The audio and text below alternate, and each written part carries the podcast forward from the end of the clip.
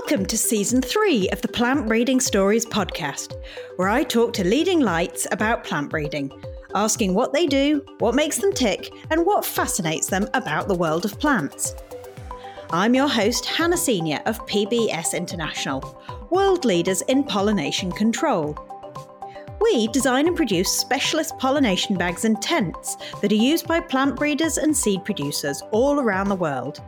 And through this, I've been privileged to get a unique perspective on how plant breeding globally affects our diets, our farming systems, and the environment.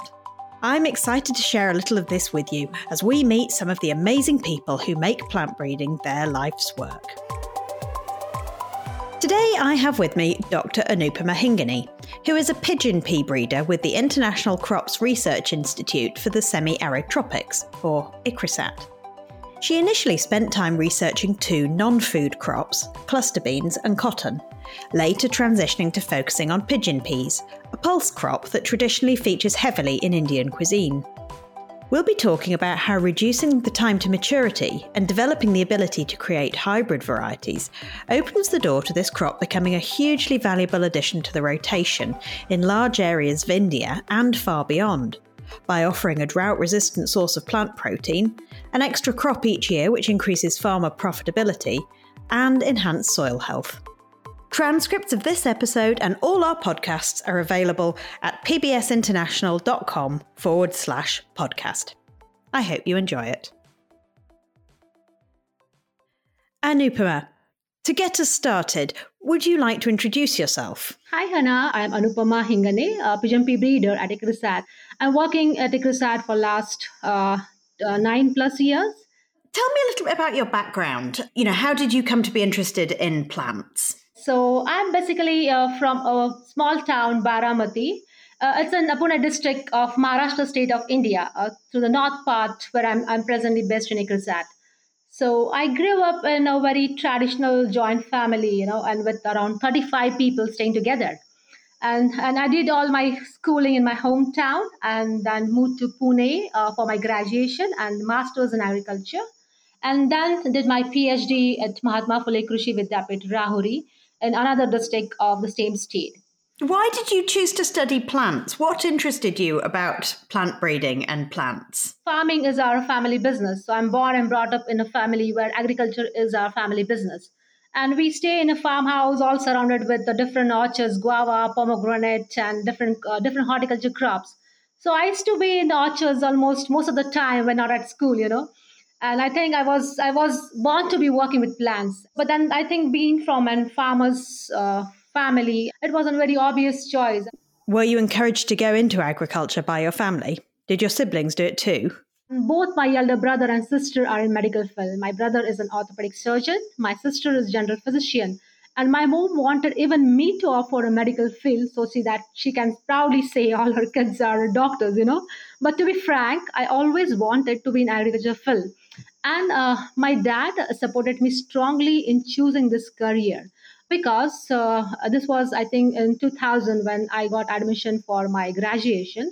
And at that time, hardly I could see around 5 to 10% of students out of 200 students were girls. So it was not very common for girls to opt for this uh, this field. Uh, I, I did decided to be uh, to pursue my advanced studies in genetics and plant breeding. At that time, I just know I wanted to be in agriculture field, and I was much interest more interested in horticultural science. And luckily, I could get uh, admission to one of the best colleges for horticultural sciences. So that is how my journey uh, for in studies in agriculture science began. You mentioned a little about your family's farm. Can you expand on that? My grandfather, Mr. Atmaram Hingane, uh, was very well educated of his times, maybe 1940s actually, and a very disciplined person. And our farm were managed under his guidance, and he was a very progressive farmer and a very popular in our region actually. And uh, he used to manage our large agriculture farms, uh, mainly cultivating horticultural crops and sugarcane. He, he, he was very keen that all his uh, son managed ancestral farm, but made sure they all were very educated. Uh, he was actually awarded several times uh, with several prestigious awards. Actually, he was awarded once from the state government for harvesting 110 tons of sugar cane from one acre of, uh, of land. You know, So I was uh, always like you know um, seeing all those uh, uh, advances and all those uh, uh, you know modern agriculture techniques been been been implemented in our own farms here in, in, our family. So I think there was a lot of knowledge I was getting getting from my farm itself actually. So it wasn't just agriculture that was in your blood; it was also innovation and um, and a very high standard of production that was also handed down to you.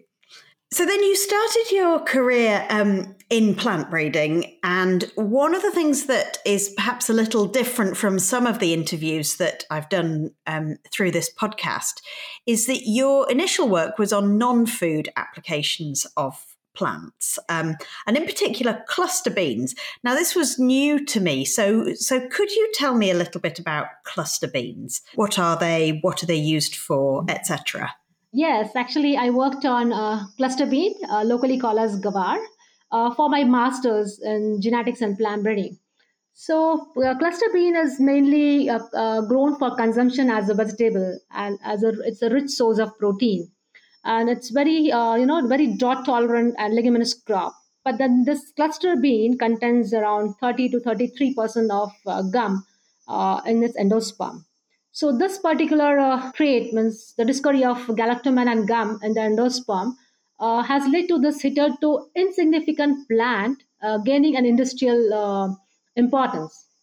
And how is it used? This gum. So, so I mean, I had heard of guar gum as an additive in foods, but I think the main reason that you were focusing on it was for its use in in another sector entirely. Can you tell me about that? So it's it's really a very versatile crop and uh, an efficient biopolymer covering a wide range of industrial applications, mainly in petroleum industry uh, for drilling those fluids.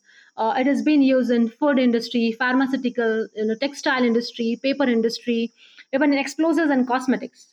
So what is so unique? You know, it has a strong hydrogen bond forming tendency in water actually. So this makes it a you know a very novel uh, thickener and stabilizer. You know India accounts for around 90% of uh, world's uh, cluster bean uh, production, and out of which uh, more than 90% is exported. So most of the demand for this gawar gum uh, uh, is, is, is due to the expansion of shale gas and oil industries globally. So its, its efficiency as a lubricant and economical nature makes it very popular in, in, in petroleum industry. So a lot of global uh, demand for this uh, cluster beans has really, uh, you know, um, that, that's a new industry developing uh, in, in, in, India actually for this particular crop. Mm-hmm. And what were you looking at? Um, what aspects were you focusing on in your master's work? Okay, so my work was, you know, there are two main uh, uh, main uh, contents like you know galactose and mannose and, and gawar, and also to study the the varieties which are, uh, are having the high gum content.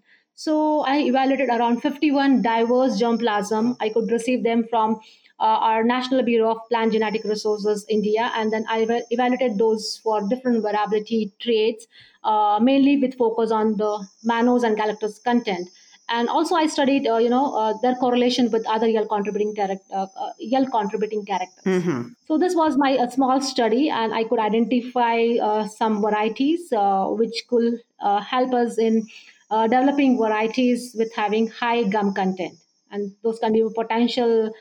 varieties that can be recommended to the farmers who are interested in developing varieties, especially for for for gawar gum. And after your master's, you went on to do your PhD, but in a different crop. Tell me more about that. So, uh, for my PhD, uh, I work on cotton.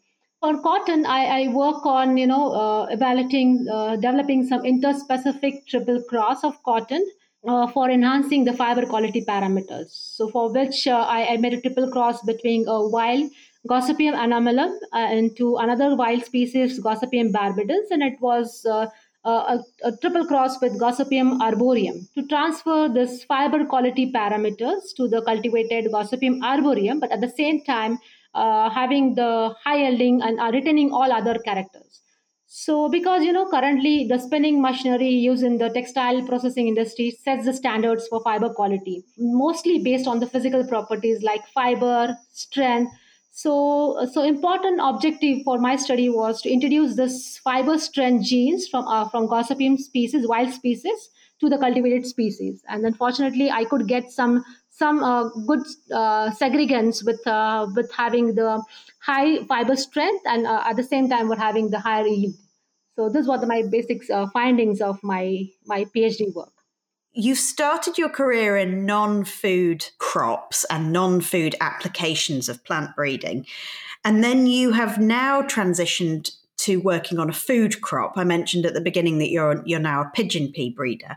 Out of curiosity, are there any differences between the world of plant breeding for food and the world of plant breeding for non-food? So in my opinion you know uh, as a breeder i find there is not much difference you know as far as breeding for food and non-food crops are concerned. Because in the end breeder will be breeding for the varieties for the economically important or maybe market preferred traits or even sometimes traits that are important for the gender requirements. Means i can give you example you know uh, like suppose for the cotton like a non-food crop cotton uh, where in india uh, the picking is mainly done by hand by women farmers right? So there is a one of the trait like having open bract. So this open bract will help um, women to pick the cotton very easily and similarly with the food crops like pigeon pea where, where you know the size uh, of the seed actually is, is a very uh, very important trait because size decides uh, the price and because because millers want the varieties which are having the high dal recovery. So i think in both the cases you know uh, we consider the traits uh, which are preferred by the market who are end users so I don't feel, as far as a breeder point of view, there is there is any difference uh, food and non-food crops. So whether maybe the food crop or non-food crop, we will be breeding for the traits which are required by the end users. Moving on from cluster beans and cotton, I'd like to talk about pigeon peas. But before we dive into your work, I'd first like to lay the foundations about the crop what is it and how it's used and so on. And I'll admit that when we first met, I wasn't familiar with pigeon peas at all. Although, actually, now I have learned a bit more about them, I've almost certainly eaten them several times just without knowing it. So, pigeon pea, uh, scientifically called Cajanus cajan, is an important grain legume crop, mainly of rain-fed agriculture. It is mainly uh, grown uh, in you know uh, Indian subcontinent, Eastern Africa, and some parts of Central America, Caribbean islands. So this crop, you know, it's an um, a very important pulse crop as far as India is concerned because uh, uh, you know it, it is uh, a very uh, rich source of protein and india has a large number of vegetarian population and and, and this is a cheap source of protein. Of course india is a very diverse country so used in a very different forms but it's a part of a daily diet and it's mainly an important source of protein for most of the vegetarian population in india so this crop has uh, many uses you know for like fresh pigeon pea beans are eaten as vegetable grain is cooked and eaten as a dal the dry split cotyledons uh, which is uh, known to be very rich in protein uh, it's a very versatile crop uh, with wide range of crop duration ranging from 90 to 280 days uh, it's a short day plant with a, a deep root system and it's very hardy, it tolerates drought. But at the same time, it is also very sensitive to waterlogging. It is also very sensitive to photoperiod and temperature. Like till recently, it was uh, referred as an orphan crop. So where nothing used to grow, just farmer used to broadcast this uh, seed and they used to get a good reap. And, they, and it was actually not going commercially. Investing around more than six plus months for this crop uh, was was not much farmers were preferring to. But uh, recently, it is really uh, gaining importance, and it is commercially grown in entire country actually. You mentioned there that there's diversity in the crop, and you said 90 days to 280 days. What does that refer to? So, when you sow the seed to harvest the pod, it used to take 280 days, you know. So, that is the traditional pigeon pea varieties being grown actually. But then, due to several breeding efforts, now we have varieties maturing as early within 90 days to, you know, but then traditionally, mostly varieties grown in India around are mostly with the with the duration of 160 to 180 days. So that is the preferred maturity duration for pigeon pea in India as of now. Okay, that's helpful. And you said that it's not been much of a focus for breeding so far and it's been a bit of an orphan crop. Before we go further, why is that? Why has it been overlooked when it's such an important crop? particularly for Indian agriculture? This crop was really uh, initially grown only in those rainfed regions where nothing else was grown.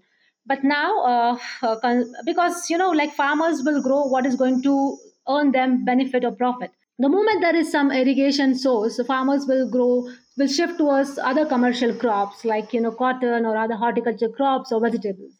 But you know somehow the productivity of this crop has remained stagnant uh, to around 800 kgs per hectare uh, for more than six decades. You're listening to Plant Breeding Stories, brought to you by PBS International, world leaders in pollination control. We're exploring the personal stories behind people who've dedicated their careers to plant breeding, helping us to more productive plants, greater food security, and more sustainable agriculture. Now, back to the podcast. We've been talking about pigeon peas as a crop and how until recently it's been neither high value nor a high priority crop for breeders to target. Can you tell me a bit about the approaches that you've been taking in your pigeon pea breeding program at ICRISAT? So, different approaches have been uh, followed here at ICRISAT in collaboration with our partners. And uh, recently, we have developed a commercially viable hybrid technology.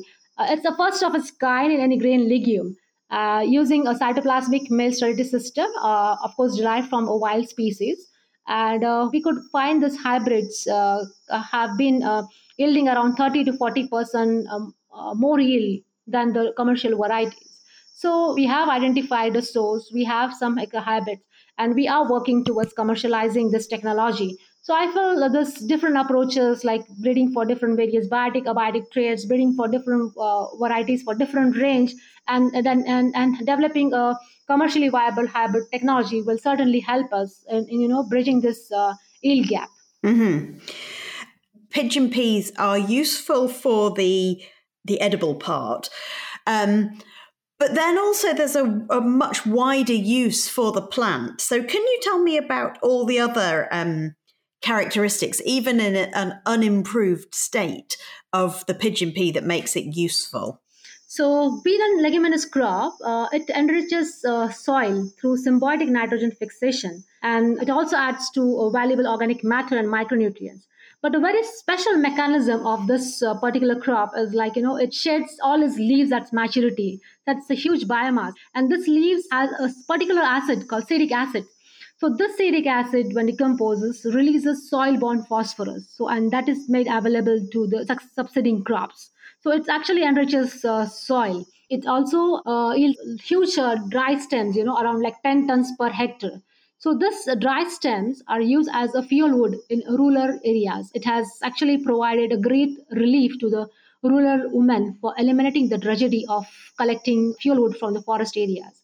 You know, and this uh, there are some studies. You know, this dry pigeon pea sticks, when used as a fuel wood, were found to be having very high fuel efficiency of around 3,000 calories per kg. Uh, in addition to this, um, the broken seed and husk from the dal mills is also used for the feed for the livestock. So you can imagine, you know, the so each and every part of this plant is really useful, you know, for for uh, for this uh, smallholder farming communities. It's it is a pretty amazing crop that you know when you think about it, um, it, there aren't many plants where every aspect of it has has a use like that. And and I didn't clarify. Forgive my ignorance. Is, is it an annual crop? Does it need resowing every year? Yeah, it is an annual crop. Uh, in nature it is a perennial crop but then due to our breeding efforts we uh, it's, it's commercially now grown as an annual crop. Now we have different varieties and different maturity duration so that makes it possible to grow it annually. So in india you know it is mainly grown at the onset of uh, monsoons. It starts from 15th of june here. So it's it's going to be you know like um, a, a busy cropping season now so, uh, so mainly it's, it's a traditional varieties that I was mentioning. It is six months varieties. So it, it's like uh, sowing is done in the month of June, and it's go extends up till, till uh, January, uh, till mid January or December and mid January. So, so it's, it's grown annually actually. Yeah. I know you can see some really exciting potential for this crop. So tell me about where you think the potential lies and then afterwards we'll talk about the plant breeding work that's going into how do we realize that? Okay so i have been mentioning again and again you know that pigeon pea is very sensitive to photoperiod and temperature. So this has you know really restricted its expansion to wider latitudes and altitudes. In addition to this you know the existing long and medium duration varieties which are grown are not really suitable for diverse cropping systems and agroecologies. What's really exciting now, you know, so recently me and my team have developed a, a photo period and temperature insensitive super early varieties. So super early, they are really super early by, you know, they mature just within 90 to 100 days. This super early varieties have, you know, uh, identified new production niches like growing pigeon pea into different cropping systems like wheat, rice, even sugarcane intercropping. So introduction of this super early pigeon pea in diverse cropping system will not only generate additional income, but you know it, it also improves soil health and productivity. So I, as I was mentioning, the traditional pigeon pea varieties are very medium duration to long duration. So they, they are able to grow only one crop in a year but recently developed the super early varieties. So farmers will be able to take two two crops in a year. So that will be, you know, it will add to the diversification and into taking two crops in a year. So that will be an additional income for the far- for the farmers. And you said you've bred this to be a determinate crop, so maturing all at the same time. Can you expand on that? So what is happening? So this allows, you know, the all pods get mature. There is synchronized maturity. So that will actually ensure the timeliness of operations and then that can be harvested mechanically as against the traditional varieties that are harvested manually because pods does not get mature at one time.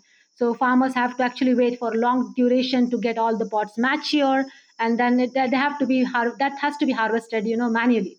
So development of this recent super early varieties has made pos- made us to possible to grow pigeon pea in non-traditional areas marginal lands and to fit in a narrow window of time between harvesting and planting of important cereal crops. So I think this is something very exciting. Uh, I'm looking forward to you know this promote this uh, super early varieties in India, India and globally now. Yeah. So, with these super early varieties, a farmer can have one crop of rice or wheat or something, and then use pigeon pea as, as both a cash crop and soil cover. So the farmer gets another crop and enriched soil, and that's pretty amazing. And I know we mentioned this earlier, but you said that you've managed to increase yield by over 30%, and that's a really impressive yield increase. So talk to me about that. How did you do it? We have different two approaches actually to increase the yield potential of the varieties. We can refer as a vertical expansion, and there can be the horizontal horizontal expansion, where to increase the production of as a whole within the country. So for vertical expansion, of course, our efforts are mainly for developing high-yielding varieties with resistance to all the major biotic and abiotic stresses and developing varieties specific to agroecologies. And then second approach can be, as I mentioned, we have recently developed a commercially viable hybrid technology based on the cytoplasmic male sterility system. So this uh, hybrid has a potential to yield around at least 30% yield higher than the commercial varieties it's possible to grow uh, being insensitive to photoperiod temperature can be grown in uh, wider uh, locations in non-traditional areas like you know in the wheat cropping system in the rice cropping system. So what will happen? So growing it in the non-traditional areas will help us to increase the production. So i think increasing the productivity can be one approach and increasing the production can be one, one, one approach. So i think this both the approaches can help us to break this uh, yield stagnation to, to, to at a significant level so the, if this uh, pigeon pea, which is drought resistant, and um, the new high yielding varieties that can a super early um, maturation plants can be used on all the land that would otherwise be standing fallow between one crop and the next. Um, that would massively increase the amount of pigeon pea that's produced, and and I'm I wonder, is it possible for the market to absorb that quantity of pigeon pea, um, even if it were produced? Okay, so actually, I, I missed to mention it earlier. You know, like India is the largest producer of pigeon pea. More than 80% of pigeon pea area and production is in from India. But at the same time, India is the largest importer of pigeon pea uh, India depends on the uh, on Myanmar and Eastern Africa, uh, African countries like uh, Kenya, Mozambique, and Malawi to to import uh, pigeon pea. So we actually import around 0.5 million tons of pigeon pea annually. So I think considering the requirement, as I mentioned, it's a it's a main source of uh, protein for the vegetarian population. There is a huge demand for this this crop introducing this crop in the non-traditional areas and the post-rainy season in the rice fallows or even increasing the yield with the hybrid technology i think we will be able to meet our internal demand and then we'll not be needing anymore to import the pigeon pea from the from the from the other countries Another thing is like you know uh, there is uh, I think you uh, there's a lot of um, uh, popularity nowadays about uh, plant-based meat.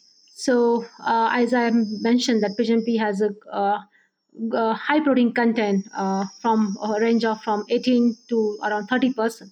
So there is an increasing interest for this. Um, uh, for this pulse to uh, to to be con- considered for protein protein extract extraction. So I feel even if like you know we we become self sufficient in this crop, there are there are several other possible uh, opportunities uh, to introduce this crop uh, uh, this produce globally.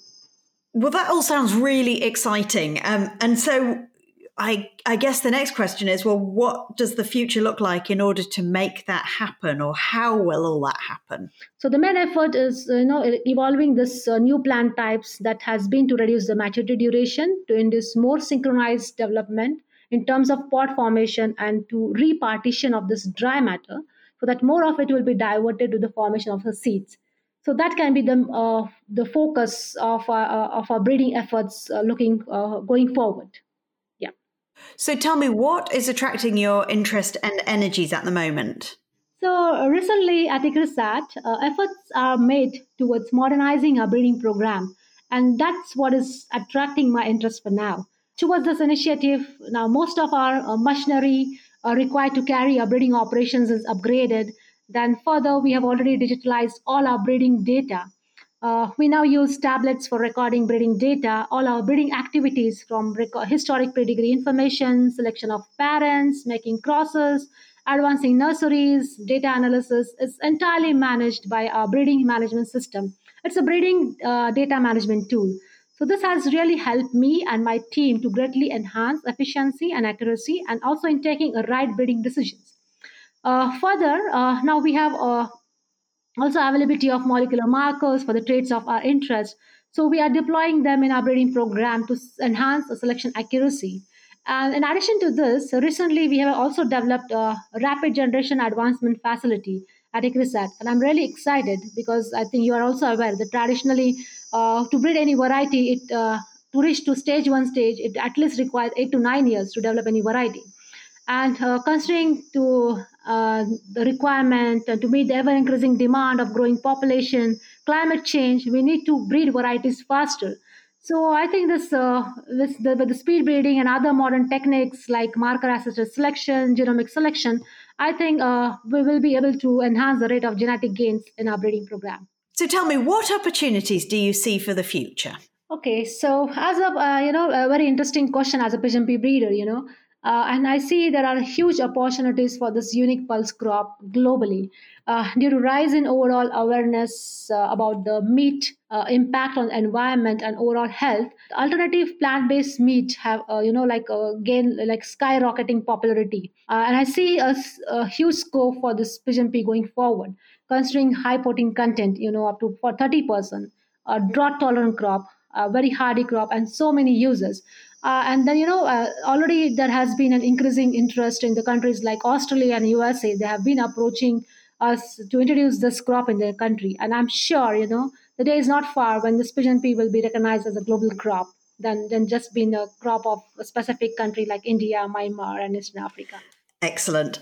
That feels like a really good place to leave it. Thank you very much for your time today, Dr. Anupa Hingane of ICRISAT.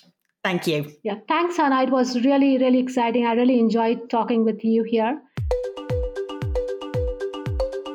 You've been listening to Plant Breeding Stories by PBS International, and I'm your host, Hannah Senior. Plant breeding is a pretty specialist podcast topic, which can make it difficult for people who share our interest in this kind of thing to find it. So if you've enjoyed the podcast, recommend it to your friends and colleagues, and please help others in the plant science community to find it by rating this episode and subscribing to the series. I'd love to hear from you if you want to suggest people you'd like me to interview. You can contact me on Twitter at PBSInt or on Instagram at PBS underscore int. Until next time, stay well.